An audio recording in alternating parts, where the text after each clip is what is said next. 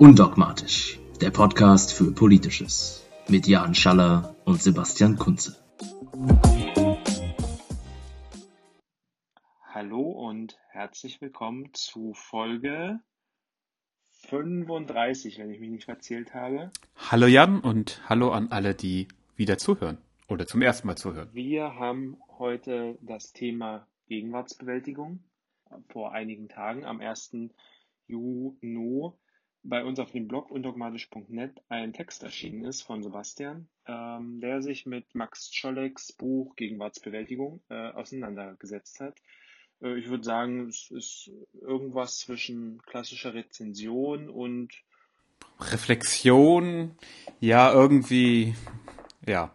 Ich sag mal so, er hat so ein paar Sachen bei mir getriggert und darauf musste eingegangen werden. Ich hatte das Gefühl, dass das irgendwie Leuten hilft, die sich vielleicht mit dem Buch auseinandersetzen oder das Buch auch gar nicht kennen und mal wissen wollen, wer ist denn dieser Max Czollik, der ist ja jetzt schon immer mal wieder äh, erwähnt worden in letzter Zeit in verschiedenen Runden und es ist ja sein, nicht sein erstes Buch, ähm, was so politisches Essay oder Sachbuch angeht, das ist ja sein zweites. Mhm. Genau.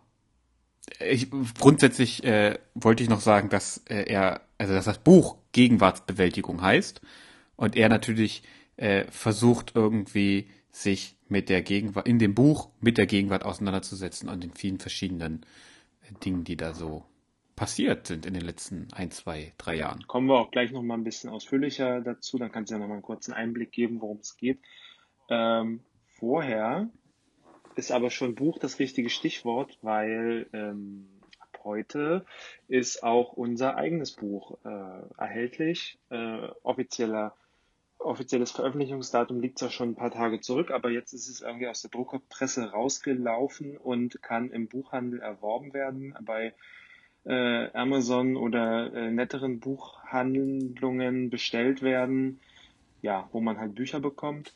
Ähm, es heißt Deutschland undogmatisch. Hashtag undogmatisch. Hashtag undogmatisch, das wollte der Verlag so. Aber wir haben beide eingesehen, dass ähm, die Vorschläge, die wir hatten, ähm, ja. sagen wir mal, ähm, etwas altbacken waren. Und ich hab's, ich hab das, ich habe davon auch einer Freundin erzählt, die auch im Verlagswesen arbeitet, habe ihr unseren unseren selbst ausgedachten Titel gesagt und dann meinte sie, hm, hm, und dann meinte ich, ist, Denk ist, mal lieber nochmal nach. Ist, ist ein bisschen altbacken und sie so, ja, schon. Ja, genau, das hat der Verlag auch gesagt. Und das fand sie dann auch wieder lustig. Ja, Inhaltlich ist es aber zum Glück überhaupt nicht altbacken, sondern es ist eine Sammlung von ähm, Texten von uns aus den Jahren 2014 bis 2020, die allerdings wir vorher auf Aktualität äh, ausgesucht äh, haben, auf Aktualität abgeklopft haben, ja, mit unserem früheren selbst ins Gespräch gegangen sind. Ich würde sagen, einige sind auch tatsächlich, da denke ich an einige von meinen äh, und ein paar von dir, so, ich würde mal sagen, Zeitzeugnisse, in Anführungsstrich natürlich nur, aus den letzten Jahren, wo es zum Beispiel um sowas, ich erinnere mich an deinen Artikel zu Pegida, 2014 war das schon. Ja, genau, den hatte ich, das ging gerade im Herbst los und ich hatte es im Dezember 2014, glaube ich, geschrieben, als es noch offen war sozusagen, in welche Richtung das geht. Hm. Ja, also ich fand das ganz interessant. Ich habe ja auch ein paar Artikel über, über so Erlebnisse oder da, da reflektiere ich Erlebnisse aus äh, meiner Zeit in Israel oder auch hier in Deutschland oder auch Reaktion auf zum Beispiel die Terroranschläge in Paris, die halt sehr zeitgebunden sind. Und ich finde, da kam, auch wenn ich natürlich jetzt, wenn man darüber nachdenkt, einen anderen Text schreiben würde, fand ich, waren das zum Teil sehr spannende Reflexionen auf diese Geschehnisse, die in meinen Augen so ein bisschen auch dafür stehen, okay, was passiert da eigentlich mit uns? Ne? Und wenn man jetzt auf so einen Text guckt, denkt man da ja anders drüber nach. Also ich finde das schon als ähm, Reflexionsinstanz, nicht nur für mich persönlich, sondern gesellschaftlich schon ziemlich wichtig tatsächlich. Und natürlich, auf einen Artikel will ich noch hinweisen, äh, den großen Hartz-IV-Artikel, das fand ich ja ganz gut. Da hat die, das, die Entscheidung des Bundesverfassungsgerichts nicht mehr reingeschafft, auch in der Revision nicht, das war schon ein bisschen spät. Aber was ich verrückt finde, ist, so wie ich Hartz IV verstehe, sorgt es ja nach Sozialgesetzbuch dafür, dass die Würde des Menschen gesichert ist. Also darauf bezieht sich dieses Sozialgesetzbuch. Und selbst das Bundesverfassungsgericht hat ja dann in meiner Interpretation gesagt, okay, diese Würde können wir um bis zu 30 Prozent kürzen. Das geht nicht in meinen Schädel rein, aber wer vielleicht, ist vielleicht nochmal äh, was für einen Text für ein andermal auf unserem Blog. Ich glaube, die Themen sind, sind relativ weit, äh, weil wir uns ja auch über die Jahre mit verschiedensten Themen beschäftigt haben. Ein paar Menschen angesprochen, Hartz IV, ähm, Pegida. Wir haben Texte zur EU geschrieben, irgendwie sei es was Kritisches, sei es ähm, eine Utopie, wie das auch alles sein könnte. Ist auch ein langer Text von dir, Sebastian, äh, drin. Ähm, wir haben über Migrationspolitik in Europa, habe ich ein paar Sachen da drin geschrieben. Der allererste Text, den ich für diesen Blog geschrieben habe, ist zum Glück auch drin, äh, zum, zum, zum Begriff der politischen Korrektheit, äh, den ich auch, obwohl er schon so alt ist, nach wie vor als einen der besseren von mir empfinde. Soweit würde ich vielleicht nicht unbedingt gehen. Ich glaube, du hast dich schon äh, sozusagen stilistisch sehr weiterentwickelt. Aber ich finde es erschreckend, dass dieser Text von 2014 oder 13, 13 glaube ich. Von 2013 sogar immer noch immer noch so aktuell ist und man ihn immer noch heranziehen kann, wenn man sich mit dem Thema beschäftigt. Und das finde ich eigentlich, zeigt so ein bisschen, dass unsere Debatte insgesamt gar nicht so viel weitergekommen ist, gefühlt, von den letzten nee, an acht Jahren. Ecken gefühlt nicht. Genau, also ich muss jetzt auch nicht jeden Text äh, irgendwie nacherzählen. Äh, dafür kann man das Buch kaufen, nicht wahr? Äh, genau, aber grundsätzlich würde ich nämlich noch eine Sache ergänzen. Wir ja. durchschreiten so ein bisschen die Gesellschaft.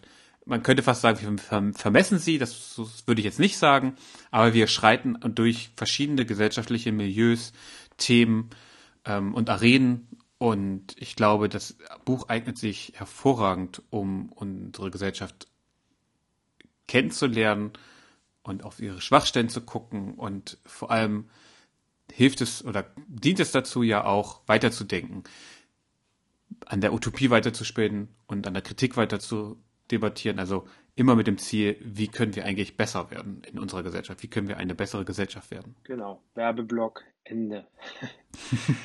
Gut, dann würde ich doch sagen, kommen wir einfach zum, äh, zum äh, heutigen Hauptteil, nämlich die, die Beschäftigung mit äh, dem Text, der äh, Anfang Juni auf dem Blog online gegangen ist. Ja, Sebastian, du hast dich da mit Max Schollecks Buch vor allem auseinandergesetzt.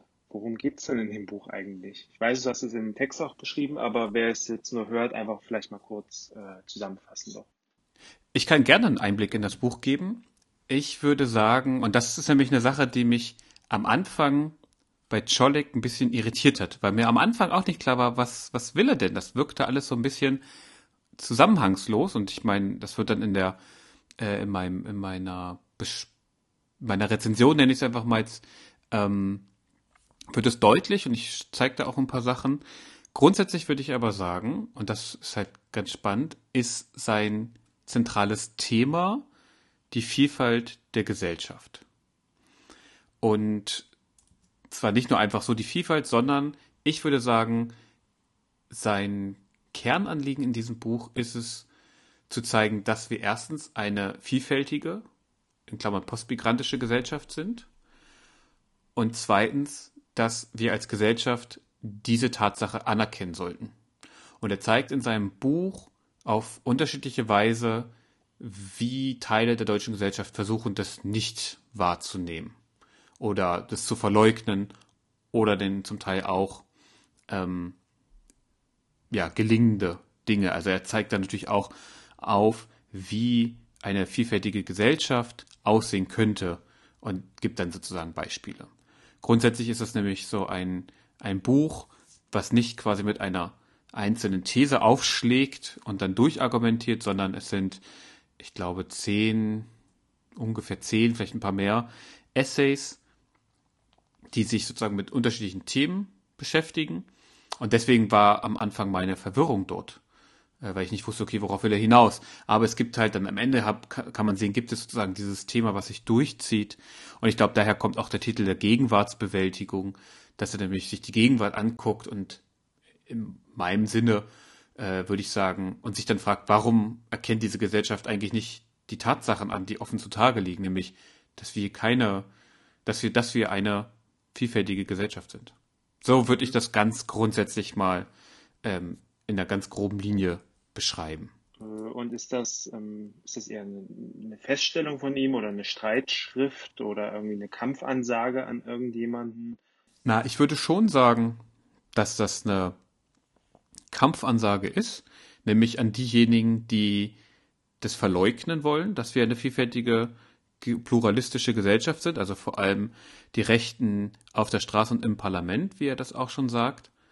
Ähm, und ja, es ist, also es ist insofern auf jeden Fall eine, also eine Art von Statement, aber auf einer Metaebene.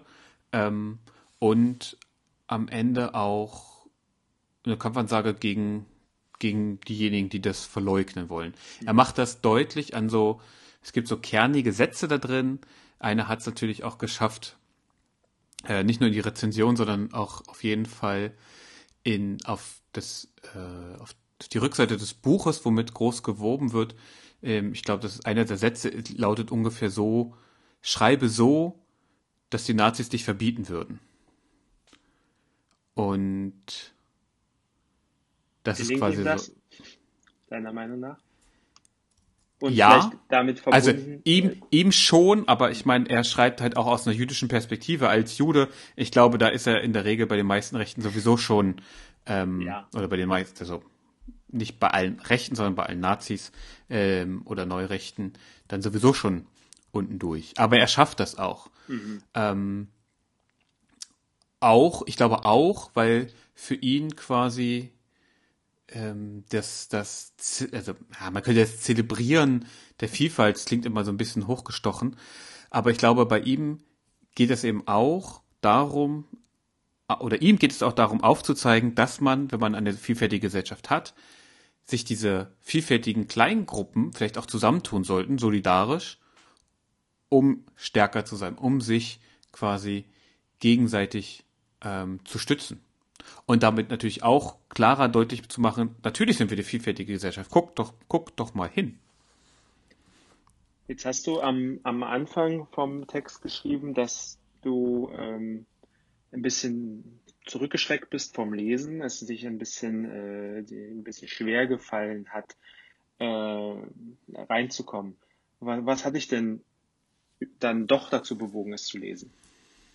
Ich wollte es ja auf, auf jeden Fall lesen. Also ich habe ja auch das erste Buch schon gelesen und da hatte ich schon, mhm. da hatte ich manche ähnliche ähm, Emotionen. Und ich habe noch nicht so ganz ergründen können, woran das, woran, wo die herkommen.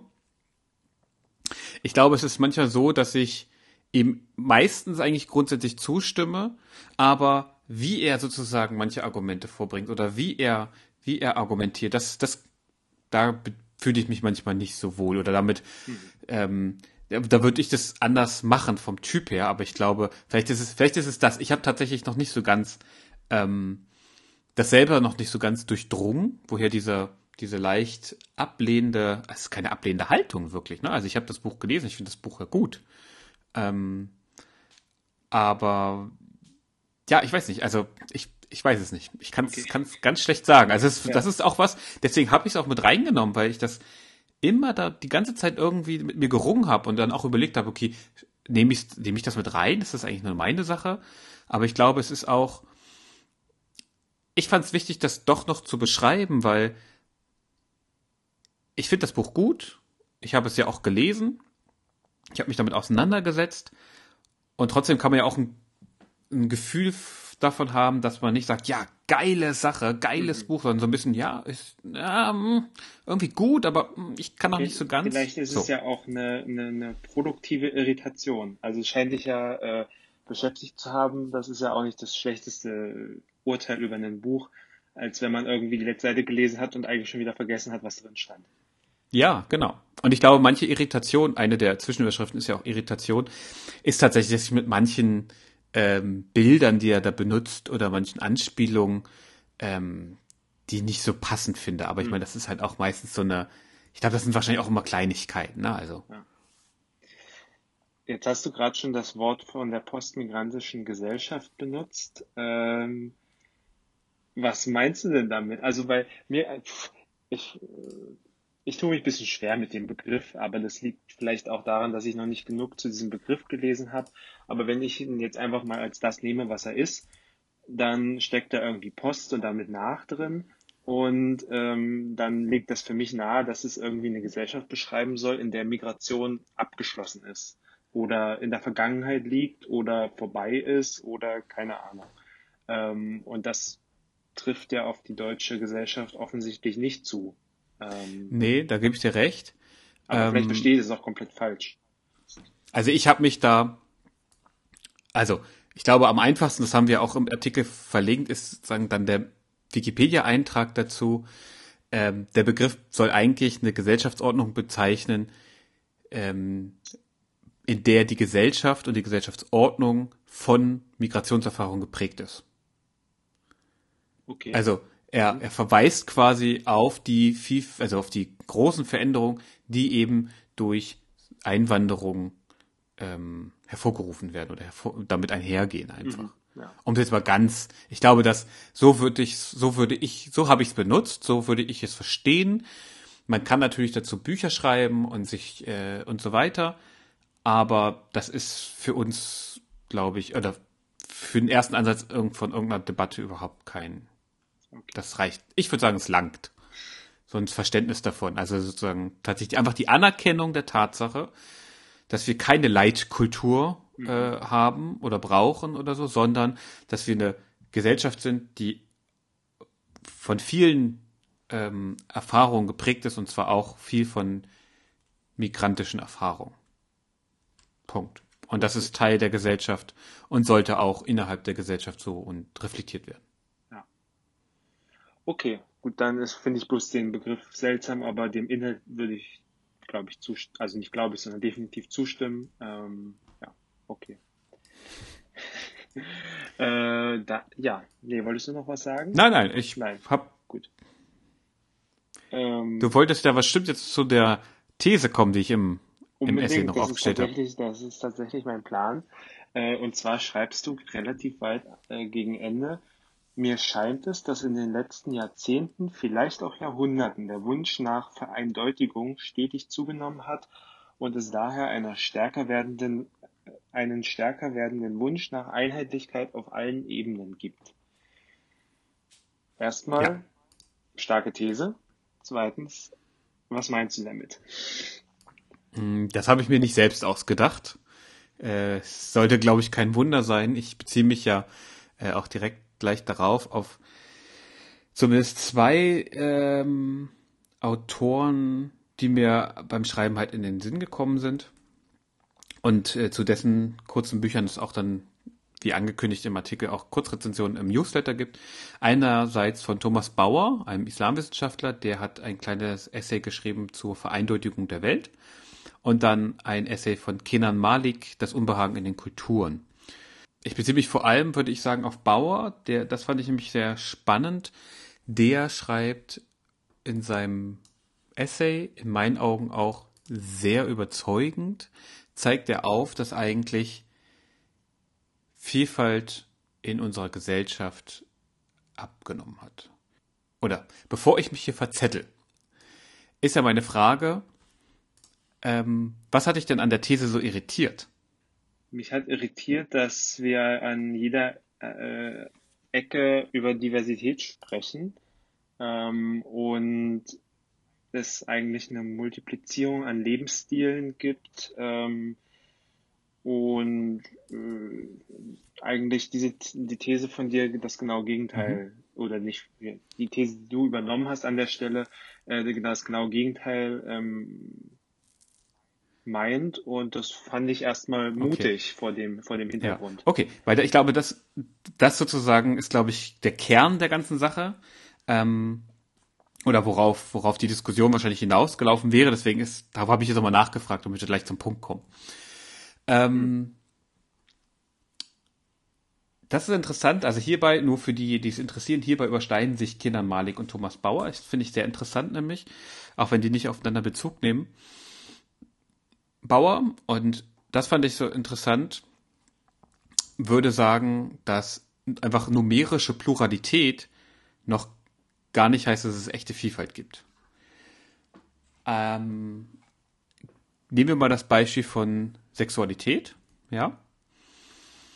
Und wir würden, du würdest wahrscheinlich, oder man würde wahrscheinlich argumentieren, okay, es gibt jetzt nicht nur noch Binarität, ja, homosexuell, heterosexuell, sondern ähm, es ist jetzt, äh, wir haben jetzt mehrere sogenannte Identitäten, die äh, meistens mit LGBTIQ plus XY, ich weiß nicht was alles noch, äh, abgekürzt werden. Ja, also ganz viele verschiedene sogenannte Identitäten, die man sich zuordnen kann.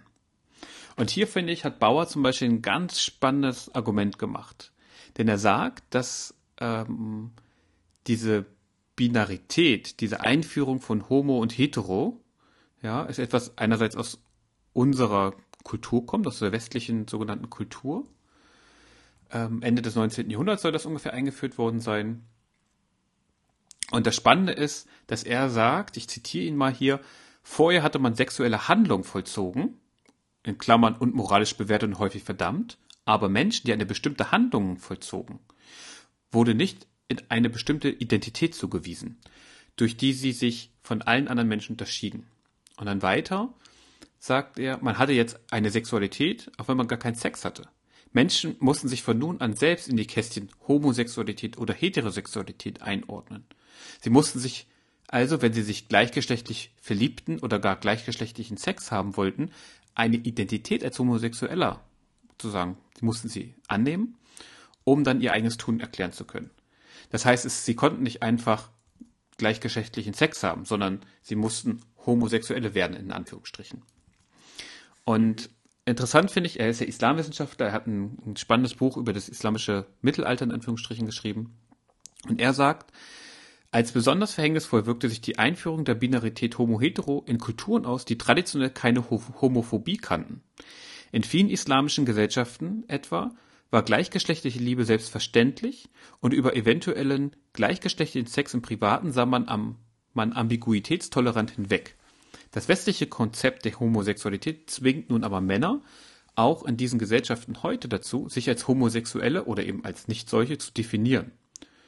Und das steht dem sehr ausgeprägten Wunsch nach Ehe und Familie entgegen. Und ich interpretiere das unter anderem so, was er schreibt, dass wir ähm, dass es darauf hinausläuft, dass wir uns festlegen müssen. Ja, also wir, wir können nicht einfach. Menschen sein, die unterschiedliche Handlungen vollziehen oder unterschiedliche Bedürfnisse haben, sondern wir müssen jetzt sagen, ich bin queer, ich bin lesbisch, ich bin transgender oder so.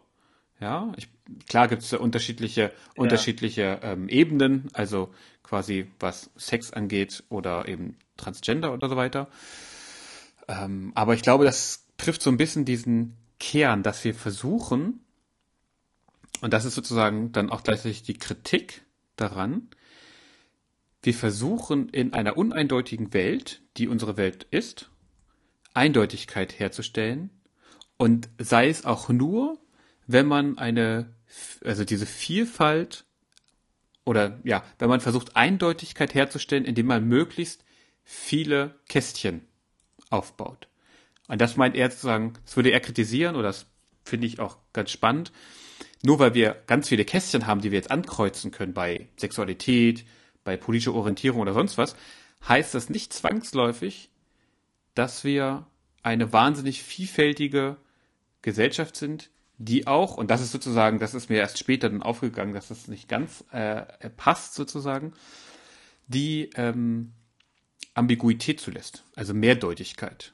Und wir vermeiden Mehrdeutigkeit eben durch diese vielen Kästchen, durch diese Zuordnung. Und das ist das, was er kritisiert und das, was ich auch irgendwie bedenkenswert finde. Wenn wir sozusagen über, darüber reden, reden wir ja nicht darüber, dass Menschen nicht gleiche Rechte haben sollen. Ja, darum, das ist ja nicht der Diskurs. Er grenzt, sie grenzen sich auch beide gegen rechts deutlich ab. Aber es ist ja so die Frage, wozu brauchen wir diese ganzen Kästchen? Also klar für Empowerment, okay. das mhm. verstehe ich. Mhm. So und ich glaube, da da ähm, also Menschen können dürfen können und sollen sich äh, selbst organisieren und in Gruppen zusammenfinden. Das ne, ist klar, aber diese, ich glaube, es geht im Kern um diese Reflexion davon. Ne? Also ist das, gaukeln wir uns eine Vielfältigkeit nur vor? Oder sind wir sogar in der, sind wir auch in der Lage, Vielfältigkeit und vor allem Mehrdeutigkeiten auszuhalten? Und ich glaube, also sozusagen Vielfältigkeit jenseits äh, von Vielfältigkeiten einzelner Identitäten zu denken, sondern. Genau, genau. Also tatsächlich auch mehr Identitäten okay. vielleicht zuzulassen in einer Person, ja. Also dass jemand, ich meine, klar, dass, wenn man jetzt an Intersektionalität denkt, ist es jetzt irgendwie nicht mehr wahnsinnig überraschend. Das würde ich vielleicht nochmal sozusagen einwenden gegen mich selber, ja. Also schwarze Frau doppelt sozusagen äh, diskriminiert. Aber die Frage ist ja, ähm, ja, da müssen wir nochmal länger drüber nachdenken, wie das sozusagen Identität, mit Identität tatsächlich zusammenhängt. Ne? Also und ob man jetzt einen politischen Identitätsbegriff benutzt oder einen eher analytischen und so weiter. Also da wäre ich vorsichtig, ich mag den Begriff ja grundsätzlich nicht so gerne, aber genau. Also es geht tatsächlich um dieses Aushalten okay. von ja. und deswegen glaube ich auch, und ich hatte noch einen anderen Gedanken, ab, unabhängig von, von Bauer dazu, der mich auch sozusagen äh, darüber hat nachdenken lassen, ob wir nicht noch viel mehr nach Eindeutigkeit streben, ist dieses, man muss sich entscheiden. Ja, also mhm. du bist jetzt, wir hatten jetzt vor kurzem, ähm, wenn denn, ich nenne es mal Kurzkrieg in Israel und Gaza und äh, bürgerkriegsähnliche Zustände, man musste sich irgendwie entscheiden. Wenn man in der Öffentlichkeit stand oder bei, in sozialen Netzwerken rumhing, haben die meisten eine eindeutige, ein eindeutige ähm, Stellungnahme gefordert. Wir können auch noch an andere Dinge denken, ja, denken wir einfach mal an Popkultur, Hollywood, warum, also Superheldenfilme, Verfilmung von Bibelgeschichten, es sind immer ein eindeutige ähm, Verhältnisse. Gut gegen böse. Good guy, bad guy. Also, und das ist mir, das ist mir schon länger aufgefallen, aber ich glaube, es gibt so eine Tendenz zu einem, man könnte es wahrscheinlich schon Fundamentalismus fast nennen, auch in unserer Gesellschaft immer eindeutig sich zuordnen zu müssen. Das Plädoyer wäre also, mehr Grautöne zuzulassen. Ja, ich glaube schon. Ich glaube, es würde, ich glaube schon und ich glaube, das würde auch zur These und zum Anliegen von Scholik und Scholiks Buch passen. Ob der das so sieht, weiß ich nicht. Ob er sagen würde, nee, das ist totaler Bullshit, auf den, wen du dich da beziehst. Kann alles sein. Ähm, aber ich habe ja, ich habe ja den Text geschrieben. Es ist ja mein Kopf, der sich da irgendwie äh, um sich selbst dreht. Vielleicht sollten wir ihn mal anfragen für eine der kommenden Folgen, um äh, mit ihm darüber zu sprechen, wie er das gemeint hat. Das können wir natürlich mal versuchen. Ob er uns natürlich überhaupt antwortet, bezweifle ich, aber warum nicht? Aber gut, äh, habe ich auf jeden Fall danke für die Einblicke. Habe ich jetzt nämlich besser verstanden, was du mit dieser These gemeint hast und äh, denke auch, dass wir da, das ist total interessant, ist, genau darüber nachzudenken äh, und dass wir da, dass da nochmal, das vielleicht an anderer Stelle anknüpfen sollten ähm, und das glaube ich ein Ausgangspunkt sein kann, damit, dass wir da in der Zukunft auch nochmal äh, vielleicht in Textform drüber nachdenken und äh, das Thema aufgreifen, weil ich glaube, das wird nicht so schnell weggehen, äh, ist total relevant. Ähm, und ich mit deiner Erklärung finde ich es auch ähm, ja sehr, sehr äh, zugänglich oder die Idee dahinter zugänglicher, genau. Du hältst gerade das eine Buch. Ja, ich habe gerade noch ein Buch in die Kamera, Kamera gehalten, das habe ich ähm, vor einer Weile auch gelesen. Das ist ja auch sehr schön von Kwame Anthony Appiah ähm, der englische Titel ist deutlich besser als der deutsche. Der englische Titel ist The Lies That Bind, Rethinking Identity. Also, der, also der deutsche Titel ist Identitäten, die Fiktion der Zugehörigkeit. Ähm, und ich glaube, es gehört ja alles in diesen Bereich, wie verorten wir, also wie sehen wir uns selbst, was ist Identität, brauchen wir das, ähm, ist das notwendig, wem hilft das, wem nicht. Und ich glaube, das ist sozusagen so ein großer Themenkomplex der damit reinkommt? Ähm, das ist auch schon ein guter Punkt, äh, wo du es hier gerade in die Kamera hältst. Kann man das denn äh, in Zukunft auch noch irgendwo nachlesen oder äh, wirst du das nochmal irgendwo verlinken, dieses Buch, wenn es dir gut gefällt? Ja, ähm, meine Vorstellung ist ja, dass zu den beiden erwähnten Büchern von Malik und Bauer gibt es ja eine Kurzrezension in unserem Newsletter und dort haben wir auch immer wieder Empfehlungen. Und der Titel des zweiten Newsletters, was der so Mitte Juni wahrscheinlich verschickt wird, ist ja Vielfalt und Ambiguität. Und äh, da werden wir auch wieder ein paar Bücher mit aufnehmen, die wir empfehlen. Und äh, da denke ich, ist es von Pia auf jeden Fall mit dabei. Mit dabei ist auf jeden Fall auch das Buch Der weiße Fleck von Mohammed Amjahid ähm, und noch viele andere, die zum Thema Vielfalt und Ambiguität passen. Genau. Wer jetzt ähm, neugierig geworden ist, der kann ganz einfach unter undogmatisch.net äh, zum einen die Texte lesen und zum anderen sich für den Newsletter anmelden. Ähm, ganz unproblematisch. Äh, einfach E-Mail-Adresse rein und zack, los geht's. Ähm, und dann gibt's einmal im Monat äh, einen Newsletter, wo wir äh, naja, das Thema des Monats nochmal auf eine andere Art und Weise aufgreifen, äh, Empfehlungen geben für Bücher, Podcasts äh, und was uns sonst noch so einfällt und ja, genau, einfach so ein kleines Paket schnüren für alle, die ein bisschen weiter lesen. Die Sachen sind auch nochmal in den Shownotes dann verlinkt, so dass man auch ganz einfach jetzt genau. gleich beim Hören, nach dem Hören, da nochmal schauen kann und sich anmelden kann, wenn man möchte. Gut, dann war es das für dieses Mal, würde ich sagen, oder?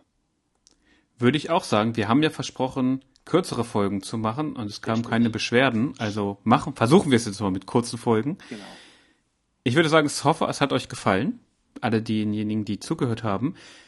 Solltet euch was nicht klar sein, nicht klar geworden sein, sollte ich nicht klar genug gewesen sein oder habt ihr Einwände, schreibt gerne an redaktion.undogmatisch.net. Da sind wir zu erreichen und diskutieren auch gerne eure Zuschriften oder laden euch mal mit in den Podcast ein zum Mitdiskutieren. Und dann werden wir, falls das der Fall ist, ja auch gerne mal ein Thema nochmal aufnehmen. So ist es. Gut, dann bis zum nächsten Mal. Würde ich auch sagen. Gut. Bis zum nächsten Mal und bis bald. Ciao. Ciao. Das war Undogmatisch, der Podcast für Politisches. Mehr zum Lesen gibt's auf undogmatisch.net oder im Helikon Newsletter der Undogmatisch Redaktion.